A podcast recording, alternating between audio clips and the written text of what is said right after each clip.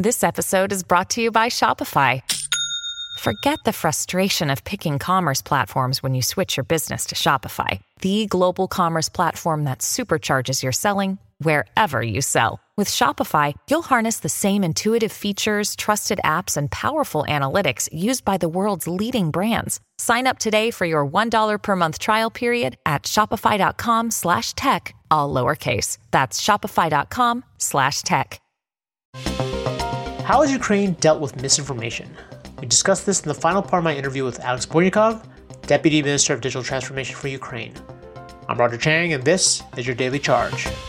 In, in, in terms of, uh, you, you talked about sort of one of the core missions right now is, is keeping, you know, broadband service, cell service around, uh, which which um, really astounds me. We're seeing the bombardment, seeing the attacks going on. Like, I don't know if you can sort of run through like how what it's like to try to keep this infrastructure working because it really is a lifeline right now. Yeah.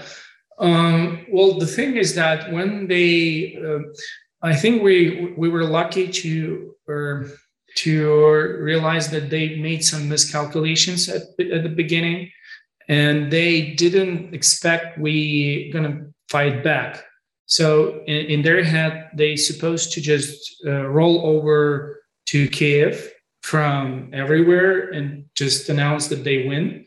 So they didn't attack any um, communication uh, uh, communication uh, channels or um, physical telecommunication infrastructure. So they because they didn't think that it's going to uh, good. The government saw so much resistance. So um, um, at the, the first week it was everything was working fine. Yeah there, there, were some outages and and of course in the war zone there was no connection because they were jamming but in, in the most of country uh, we still had uh, good reception and, and and and internet was working fine.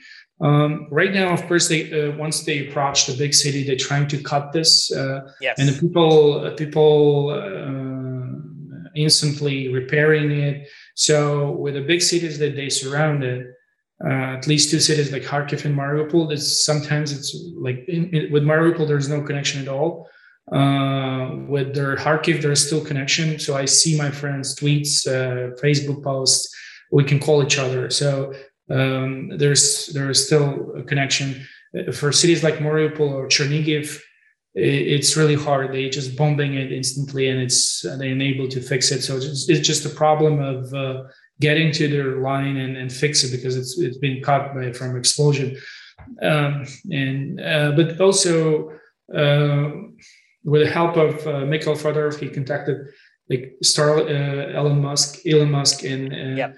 he provided uh, some.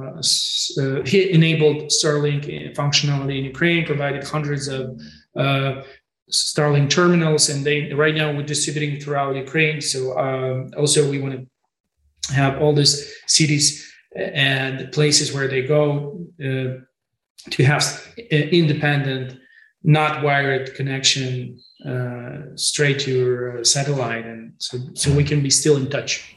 Got it. And uh, you tell me a little bit about just like your your phone. Obviously, in any kind of crisis, your your phone becomes a lifeline. But I don't know if you could share just you know how important it is having a working cell phone right now. What what that what's that like? Screen time of most Ukrainians are when hit the sky. You know, people like instantly right. checking and uh, and uh, they're they trying to get in touch with their families and uh, get be more and more uh, in touch with them. Uh, also, they check they uh, see they want to see news every like 10 15 minutes and every five minutes because like before that i I, uh, I i was checking news maybe twice a day or like before i go to sleep. Right now this is an instant process. So of course we rely and also maps uh, because a lot of people were fleeing country and they had to navigate uh, and the phone was probably for some of them just the one uh, the only one uh, way to uh, figure out where they are and how to uh, navigate properly right right uh, and, and, just sort of just generally, I don't like you know as you're waging this campaign. If you just talk a little bit about what it's like to wage this campaign right now in, in the middle of this invasion, like you you, you referenced before, sort of hearing bombs and attacks. Like, what is what does your day to day look like? Well, um, there are no more weekends for us. It's there's no right. Sunday and Saturday. It's just we count from uh, the, we're still counting days from invasion.